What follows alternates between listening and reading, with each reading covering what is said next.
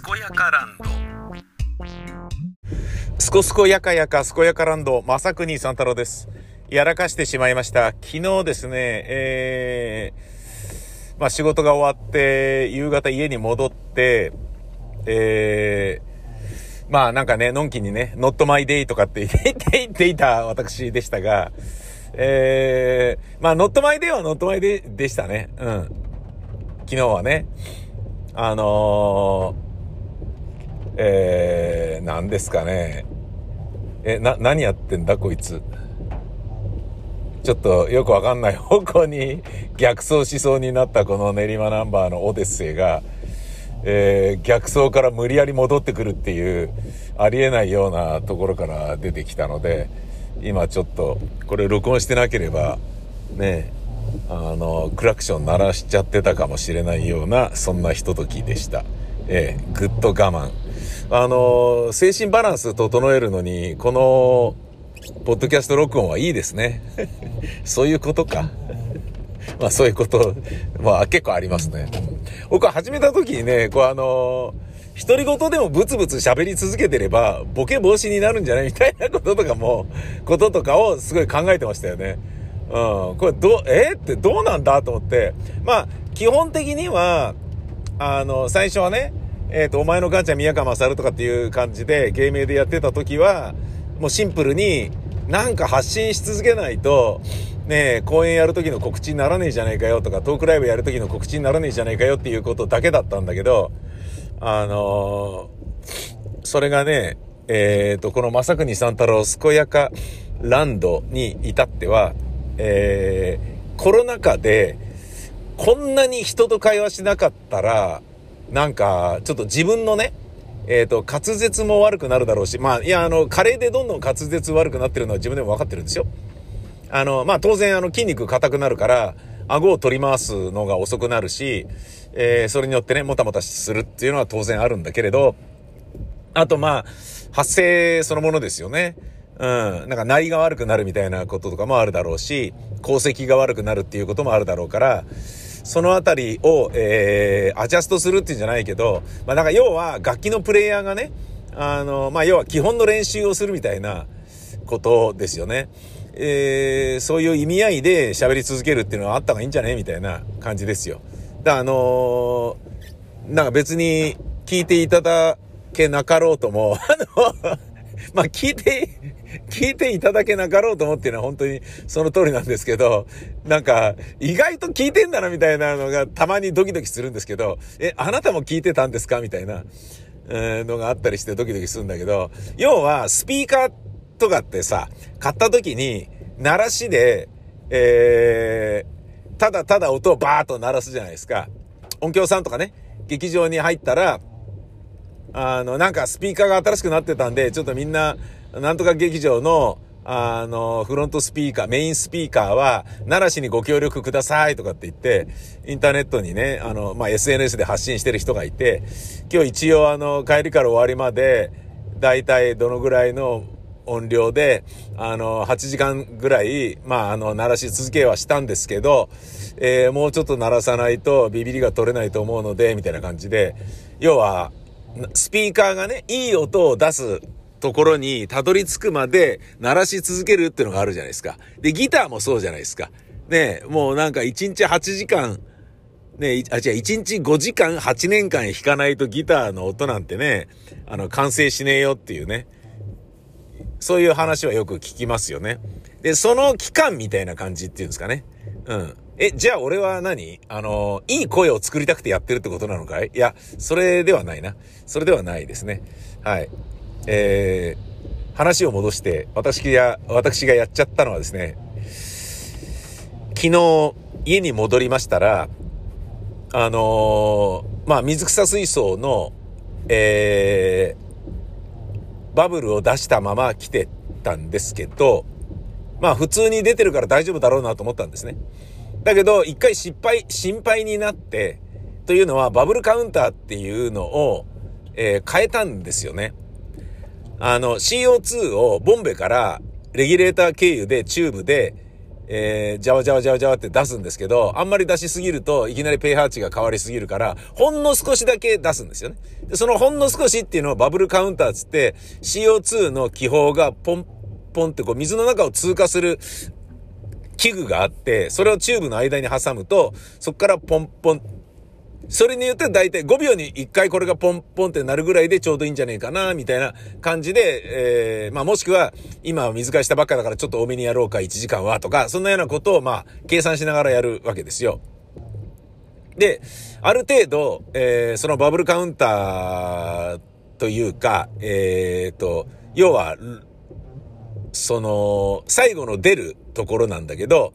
えっと、チューブからそのまま CO2 が出たらボコンって、なんか、湯船のおならみたいに一個の気泡がボンって上がるだけになっちゃうから、その気泡を細かくするためのフィルターみたいなものがあるんですね。で、それが異様に高くて5000円ぐらいするんですけど、それを ADA っていうところがおしゃれな、えー、アクアリウムのメーカーが出していて、まあこれ以外にないっていうぐらい、これはすごい細かく気泡をしてくれるんで、ふわーっとね、すごい小さい気泡が、で、気泡が小さいってことは、すぐに上にね、あの、水上に、水面にブワッと上がっていかないので、水の中に溶けるわけですよ。それによって pH 値を多少下げるから、え、てか pH 値の調整ができるってことですよね。CO2 を足すってことは pH 低めにするので、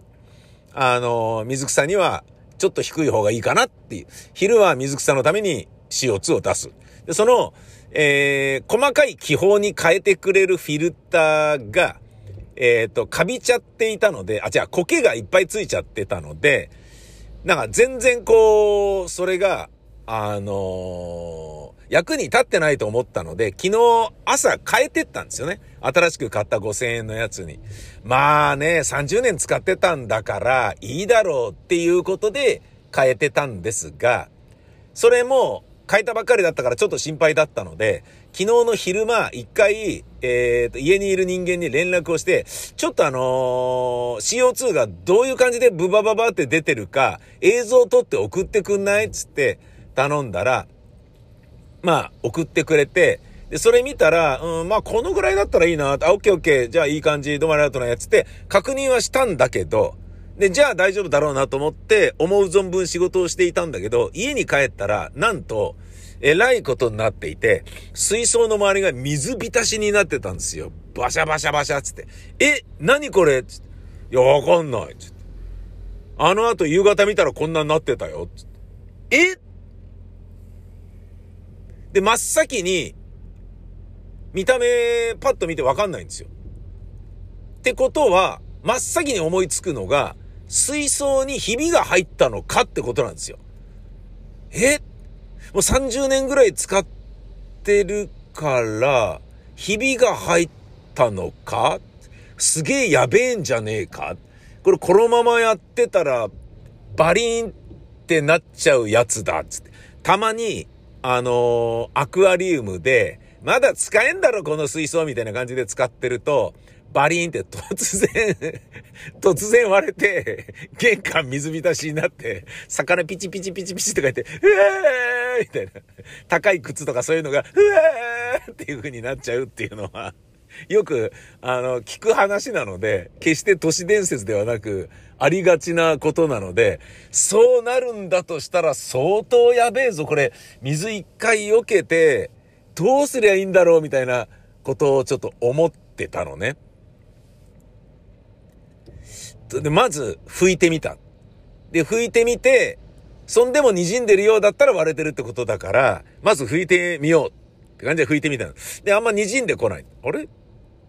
ああ。何が問題なんだ？まあ、とりあえずバブルは、あれ？バブルが出てないじゃん。あれ？バブル出てないんだけど、つったら、家にいたせがれとかが、いや、夕方には止まってたよ。夕方見た時止まってたよ、つって。いや、だから、電気が消えるのと同時に止まるように設定してあるのかと思って。いやいやいやいやいやいや、電気は電気だからタイマーでセットしてあるけど、この CO2 の点火はえっ、と、電磁弁っていう電気制御してないから、手でレギュレーターの、あの、バルブを回して開く、閉じて、えー、と、えー、閉じる。あ、当たり前のこと言ってる。回して開く、回して閉じるだよ。どっちも回すんだよ。開くも閉じるもどっちも回すんだよ。まったく。なんか一昨日見た芝居で、なんかすごい、前にも後ろにも進めなくて、みたいなこと言ってて、ん？後ろは進むんじゃなくて戻るだよ、とかっていうことをね、なんか、頭の中で上げ足取りながら思ったことを思い出してしまった。自分もバカだった いや、そうやってやるものだから、あの、タイマーで制御はしてないんだよ。つって。え、そうなの？夕方見たらなかったよ。出てなかったよ。つって。え？なんでだ？もう、え？どういうこと？待てよ。あれ？どういうことだ？よーく見てみたら、まあ、よーく見てみたらっていうのは、実は、その、気泡を細かく分割してシュワワワワワっていう風にするフィルター兼バブルカウンターは、えー、まあ、水、水槽の真ん中辺に設置してあるんだけど、パールグラスっていうのが CO2 を添加したことによってわっさわさに生えてて、伸び、成長しまくってて、もう水面まで届かんばかりに、わさわさになってんのね。水面に届かんばかりって言ったらもうそれ、前景層じゃねえじゃんっていう話なのよ。僕は全形層としてパールグラスをやって、パールグラスがわさわさわさってなってきて、で、その後ろにミクロソリウムがあるっていう、えミクロソリウムが背形層で、パールグラスは全形層っていうつもりでやってたんだけど、もうその全形層のパールグラスがブワーって上までこう、でもそれを、おい、こんなに育ってるのいいねみたいな感じで、その、なんだろうな、よく食べる子供を、なんか、え健康一番とかって言って食いすぎを全然気にしないで、いっぱい食ってることを喜んでる田舎のおばあちゃんみたいな感じで、伸びてるね、パールグラスみたいに思っておったんですよね。えー、そしたらですね、あのー、まあ、バブルカウンターでそのフィルターが見えなくなっちゃって隠れてるんですよ。パールグラスが、えー、わさわさに伸びてるから。っていうのは、ここ数日間分かってることなんだけど、で、それを、えー、よーく見てみたら、あれ？あれ？あれ？そうなんです。実は、そのフィルターにつなぐチューブが外れてたんですね。つまり、朝、昨日の朝僕がそのフィルターに、フィルターでありバブルカウンターにチューブを突き刺して、で、新しいのにこれで設置したからこれをつけておこうってやってたのが、突っ込んだのが甘かったらしくて、というよりも圧が散々かかるから、圧に負けて、俺がちょっとしか突っ込んでなかったものが、スポンって抜けちゃってたらしいんで、うわ、抜けてる抜けてるっていうことはどうなのか。そうなんです。これで全てが評価いたしました。抜けていたチューブは、抜けてるけど、ガイドの、えー、あの、何ですか、吸盤で、水槽の内側についてるんですよね。つまり、水底、水の底から、えー、おそらく、フィルター、バブルカウンターを経由しないで、水に CO2 がボコボコボコっと放たれていたことが間違いないんですよ。しかも、フィルターバブルカウンターを経由していないということは、その、えー、圧が全くないから、そのチューブの、えー、直径ごと、一気にドバババババババババババババババつって、あの、水槽の中に CO2 が放たれていたに間違いないんですよ。そしてその一気に CO2 がこの水槽の底の方からチューブを、チューブを通じてボコボコボコボコボコボコボコボコって出されてるから、それが水面にジャバジャバジャバジャバジャバジャバって出たことによって、まるで火山の噴火のように水がバシャバシャバシャバシャバシャっと出て、えー、そこに水が飛び散っていたっていうことが考えられるわけですね。というか、それ以外にないんですよ。絶対それだと思って、さあ一応確認。まあ、その確認っていうのは、えー、ボンベを外してみたんです。はい。とか言わなかったですね。プシって言わないということは、そうです。ボンベが、えー、空になっていた。相当やべえぞ、これって。まあ、いろんな意味でやばいです。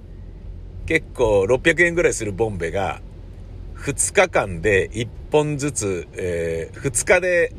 2つ1日1本使うって、ありえないから、普通あの 普通、普通ですよ。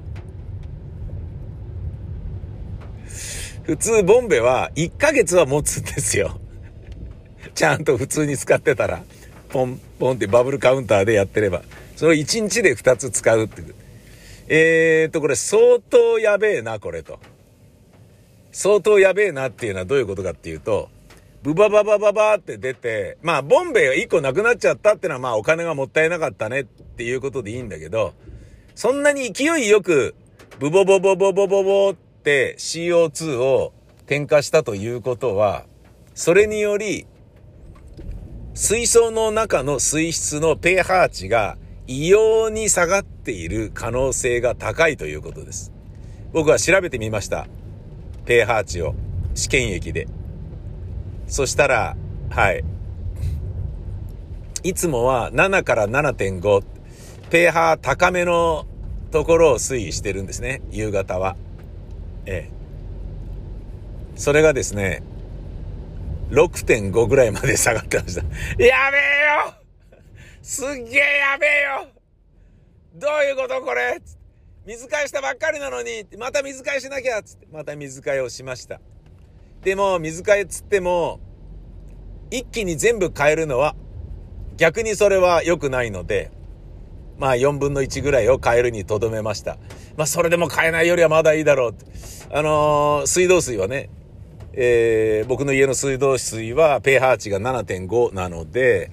7.5が4分の1入れば、6.5からせめてね、7ぐらいまでね、6.5、あ、じゃあじゃあ5.5ぐらいまで下がってたんだろう。なんかね、何しろ、すげえ下がってたのよ。やべえと思って。で、ちょっとはね、持ち直して、いや、でもこれ以上水替えできねえなどうなんのかなと思ってたら、いや、案の定ですね、朝起きたら、え魚が星になっていました。水質の変化に弱いです。でも、魚は色が綺麗ですからね。カージナルテトラですから、青と赤のね、ネオン配色ですよ。カージナルテトラが死んでるとやたら目立ちます。あー死んでるよ悲しいよってね。あの、水槽の中では主役ですから、お魚は。一番安いですけどね。一番安い。あのー、一束の水草より水草でもう10匹以上買えるような、あの、魚なんで、主役なんだけど安いんですよね。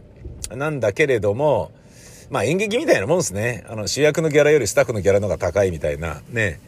主役を、主役とか出演はね、出演させてもらえるってことで安いギャラでできたりするからね。うん、あの、オールナイトニッポンもね、作家のギャラの方が出演者より高いですからね。えー、そんなに安いんですか？つって俺若い時言っちゃったんだけど、テレビの感覚で言っちゃったんだけど、うん、ごめんね、つって。でも出演者はもっと安いんだよね、つって言われて、あ、そうなんだ、つって。ね、まあそりゃ、そうなりますよね。笑っていいと思うのね、あの、ギャラがね、すっごい安かったのと同じことですよね。で、その、ね、えー、だけど目立ちますよね、主役ですから、魚は。だから目立つから死んでると、パッパッパッとこう取ることができて、ある意味、なんか何事もなかったかのような、あの、風に見た目をごまかすことができるんだけど、目立たないのが、ヤマトヌマエビなんですよね。エビ系は水質の変化に本当に繊細なので、すぐ死んじゃうんですよね。エビはね、僕はあの、まだ見つけてないんですけど、おそらく、ほぼ全滅だと思いますね。ええもう、ものの30分で、ペーハー値が7から7.5ぐらいから5ぐらいまで下がったら、そりゃ死ぬよ。それあの、水草だってそれ3日間そこにいたら枯れるぜっていう変化ですから、まあ水草はね、徐々に枯れていくけど、魚は一発で体調をおかしくして、一発で死んじゃうので、いやー悪いことしたなーっていう、ごめんなさいっていうね、ああで、改めてこれはやり直さなきゃなっていうことで、そのバブルカウンター兼フィルターにチューブを突っ込み直すっていうところから始めました。確かに30年前にこれね、あの、昨日取り替えた古い方のを刺すときに、あの、絶対に何センチ以上は深く突っ込んでくださいって書いてあったんだ、チューブに。それをね、5ミリぐらい突っ込んだだけでこれでもういいんじゃね？みたいな感じでやってたら、スポーンって外れちゃったんだよなやらかしちゃいました。ショックです。とってもショックです。すんごいそれをね、1時間ぐらいかけてずっとただ突っ込むっていうね。あの、2センチ、チューブを2センチ突っ込むのに1時間かかるっていうね。で、あの、人差し指、左、右手の人差し指と親指に豆ができたっていうですね。今水ぶくれになってて、これちょっとあの、キーボード入力するのできるのかなっていうね、あのことちょっと気にはなってるんですけどね。うん。弱っちゃったな。なんか、あの、自分の思い通りにならない女の子って可愛らしいって言うじゃないですか。なんか気分屋さんの女の子って人気があるみたいな感じ？モテるみたいなね。あの、なんかこう、安心できない。えー、なんか振り回されたいみたいなさ、情緒不安定気味な女の子とか、ねなんかこう、テンションの差によって、えー、っと、人を不愉快にさせるようなことを平気で言っちゃったりする代わりに、機嫌がいい時は本当に可愛らしく、なんかね、プリティな、あの、人とかっているじゃないですか。男性でも女性でも。で、そういう人と恋愛すると、あの人のあの笑顔が見たいから、つっ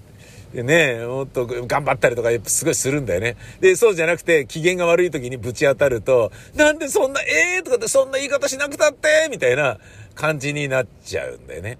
で、それが、まあ冷静に考えると、なんだこいつっていうだけの話だから、とっとと縁切った方がいいだろうなっていうようなことなのに、あの、夢中になってたりすると、その素敵な笑顔を、もうまた見たいみたいな感じで、こう、ハマっていくっていうパターンがあるじゃないですか。いわゆる、なんだろうな、思い通りにならないということが、つまり、わがままであるということが、その人のモテ要素になってるっていうような人っているじゃないですか。なんか、そういうものにハマっている。えー、だどんなにね、あのー、つぎ込んでもやらせてくれないキャバ嬢みたいな感じを今僕はこの自分の家の熱帯魚水槽に、水草水槽に感じていますね。これ自分で作ってる問題を自分でミスして、自分で沼にはまって、自分であの、生態を星にしてしまい、自分で後悔し、で、また自分で金を使って新たなものを買ってみたいな、すげえマッチポンプな、でもね、その、キャバクラに行ってね、これだけプレゼントすりゃ、なんか、あの、旅行とか一緒に行ってくれんじゃねえかなみたいなね、ことをね、思いながらつぎ込んでいる、無尽蔵にお金をむしり取られるパターンよりは、あの、金額がね、すごい低いので、あの、まあ、よしとしましょうよ。なんだこの慰めは、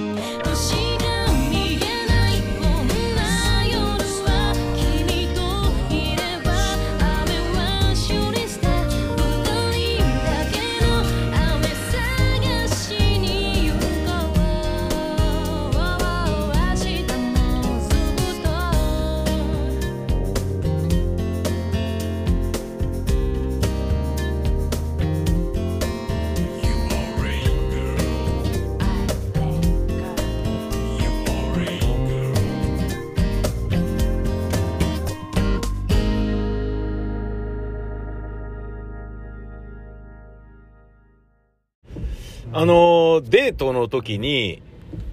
えー、お金かけているんだから、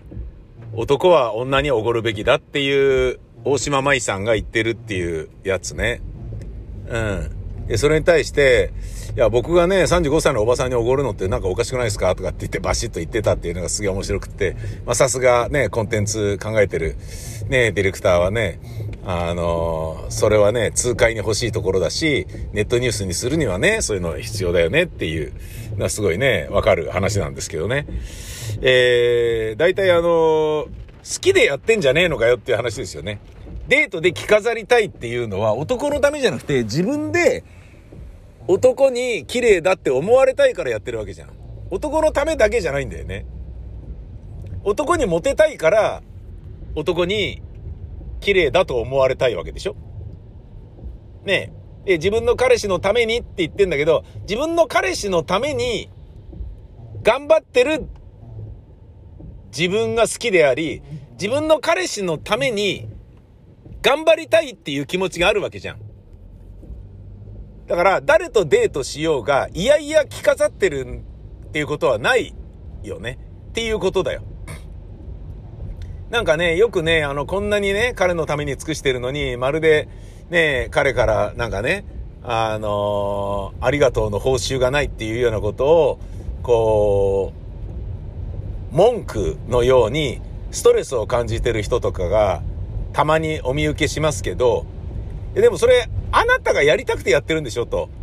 ね彼のために尽くしたいっていう自分が尽くしたくてやってることなのに、それに感謝がないっっていう風に言うのはおかしくないですかっていう風にしか僕は思わないのね。じゃあやんなきゃいいだけの話なんじゃないのっていう。感謝が欲しくてやってるんであれば、感謝の、感謝されないことをやってるから感謝されてないだけで、自分がやってることの全てを感謝してほしいっていうのは、自分が努力したことが、相手が喜ぼうが喜ばれまいが、とりあえずありがとう、いつも助かるよって言ってくれないと嫌だっていうわがままでしかないんだっていうことを、俺はすごい強く思うんですよね。こんなに私は努力しているのにとか、こんなにね、あの、お料理も作って、こんなにね、自分お化粧もして、ねこんなに子育ても頑張ってるのに、旦那からはな、なんかね、飯とか言うだけで、なんだ、ふざけんなみたいな感じだよね、とか。ねで、こんなに頑張ってっていうのを、えー、好きでやっているのではなく、いやいややっているのだとしたら、問題ですけど、えー、例えば、なんだろうな。まあ、旦那さんがね、すごい、あのー、美味しいものを食べたいに違いないから私料理教室行って頑張るみたいな。でも料理教室行くとなんとかで子育てがあれだからすごい大変になる。でも頑張るっていうのは、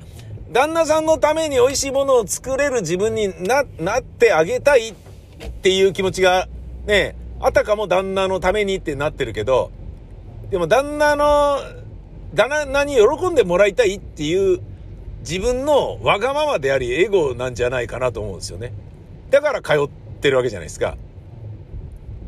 で、それね、通ってね、頑張ってるのに、でもそれにね、あのー、料理が大してうまくなってないのに、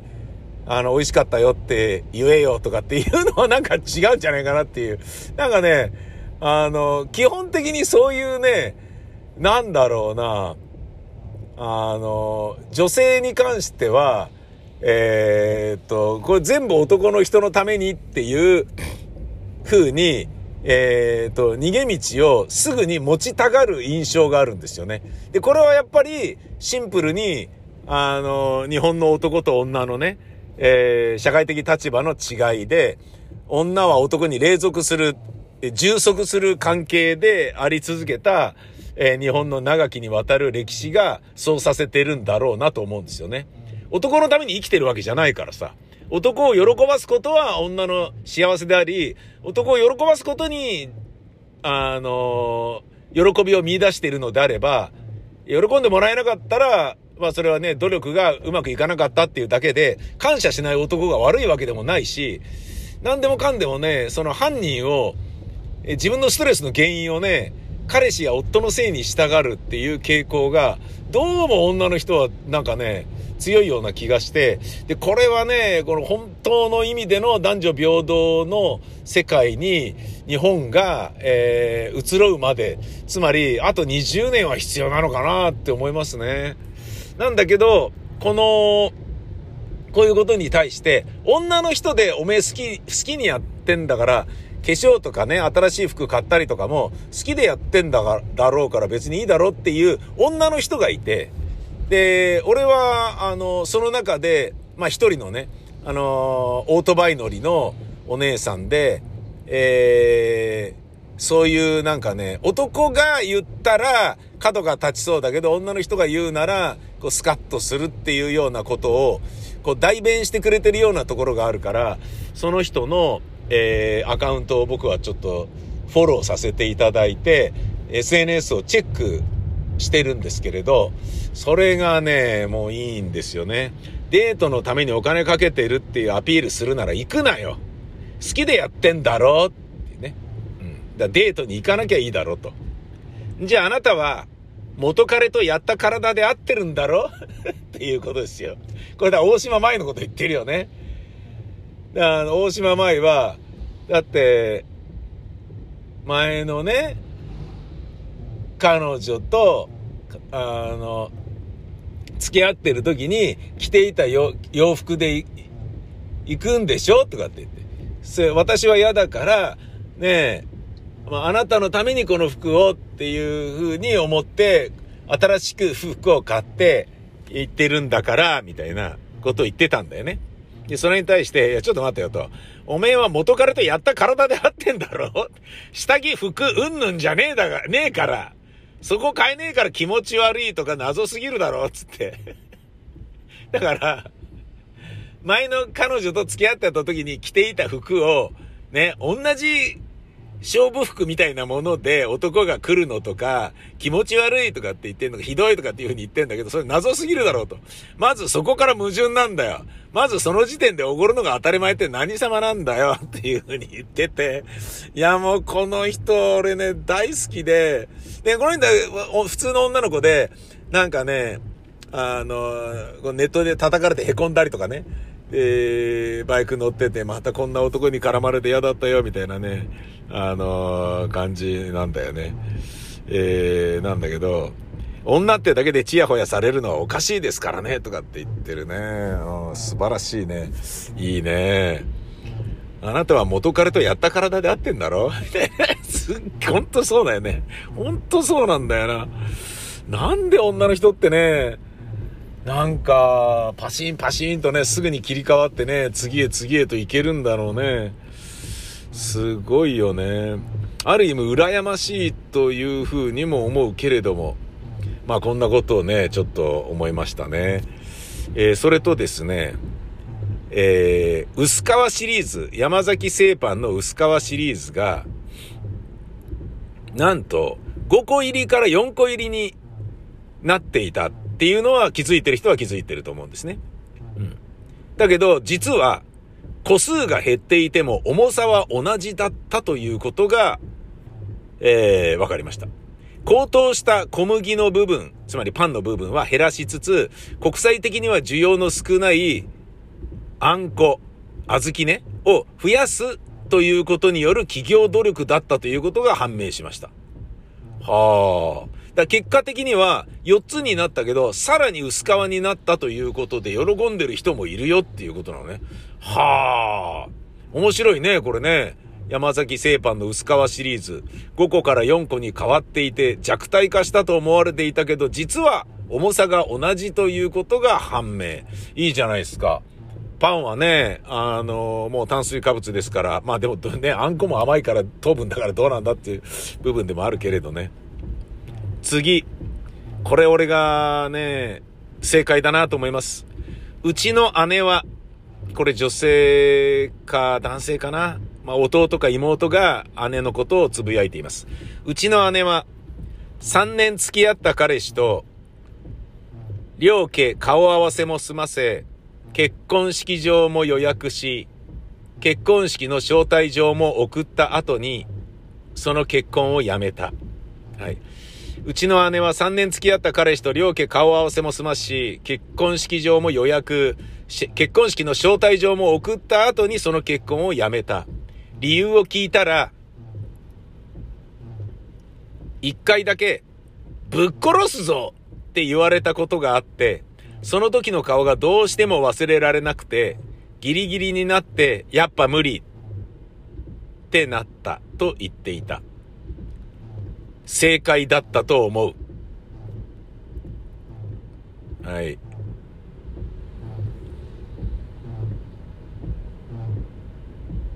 うん。これは、正解ですね。素晴らしいと思います。でも、これに対しては賛否両論がいっぱいあったみたいです。で、多かった質問、もっと早くに気づけなかったのっていうことね。まあ、つまり、だからギリギリまで気づけないってことは、な、な、だからね、そう言われた段階でやっぱ嫌だなっていうふうに思うと同時に、何なんだっていうことなんだけど、で、それに関しては、この方が言ってるのは、もっとなぜ早くに気づけなかったの？ということに対しての答えですが、もともととても優しい彼氏であったのですが、結婚が決まってから少しずつ姉に対する態度が威圧的になっていき、それまで優しかった彼氏とのギャップに戸惑いながらも結婚の話だけがどんどん進んでいったという感じだったようです。ぶっ殺すと言われた経緯はという質問に関しては、その優しかった彼氏と突然威圧的になってきた彼氏に戸惑った姉は、彼氏に結婚を延期したいと申し出たんですね。で、その時の対応がぶっ殺すぞだったということ。で、その対応にそれまで迷いに迷っていた姉は結婚をやめようと決意した次第でございます。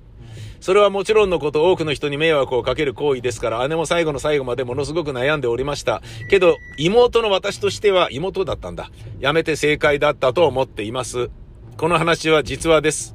うん。もう30年以上も前の話です。あ、そうなんだ。当時は自己愛性人格障害やモラハラなんていう言葉もなくて、自己愛性、自己愛性人格障害っていうのがあんだ。後で調べてみよう。モラハラなんていう言葉も知識もなくて、あの優しかった姉の彼氏が結婚が決まった途端に突然、なぜ態度が表変したのかただただ謎でした。だが、今はそれが手に取るようにわかります。何の因果か私個人も自己愛性人格障害モラハラ男に捕まりまして、そいつを見事ねじ伏せることができた体験談をブログに書いております。今現状被害に遭っている方はぜひとも読んでみてくだされ。だって。へー。これに対してツイナビが、ツイナビ編集部です。ぜひ弊社の記事にて取り上げたいのですが、サムネイル画像として使用させていただくことは可能でしょうか？なるほどね。オールアバウトが すでに、すでにこれにちょっかいを出しているっていう感じです。うん。まあ、そうね。うん、ぶっ殺すぞって言っちゃったらダメだろうな。うん。まあ、わからないでもないけどね。うん。あの、でもやっぱ女性、うーん、だ男はね、対等な人間と思ってるから、自分の感情をそのまま発露するのが夫婦だろうとかって思っちゃいがちだけど、申し訳ないけど、やっぱ精神的には、もう肉体的にも女性の方が弱いので、大きな声っていうのは暴力だから、それはね、難しいですよね。ざけんなよとかって言っちゃったら、それ、わちゃちゃちゃちゃってなるもんね。うん、それはすごい気になるところだよね。だから男性側がカチンと来たとしても、相手が女性であるならば、怒りをぐっと押さえつけないといけない。というようなことを私は割と最近に学びました。最近か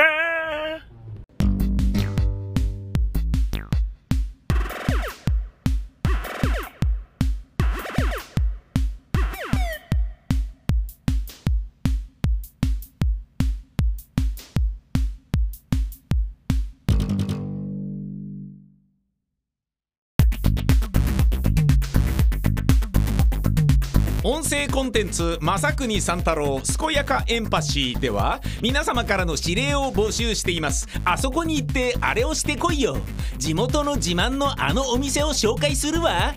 伝承話の元となる名所旧跡などをメールでお送りください。宛先は info アットマークマサさん .info info アットマークマサさん .info いろんなところのいろんなものをまさくにさんに教えてあげようぜ。採用された指令はもれなくコンテンツ内で紹介されます。当たり前だね。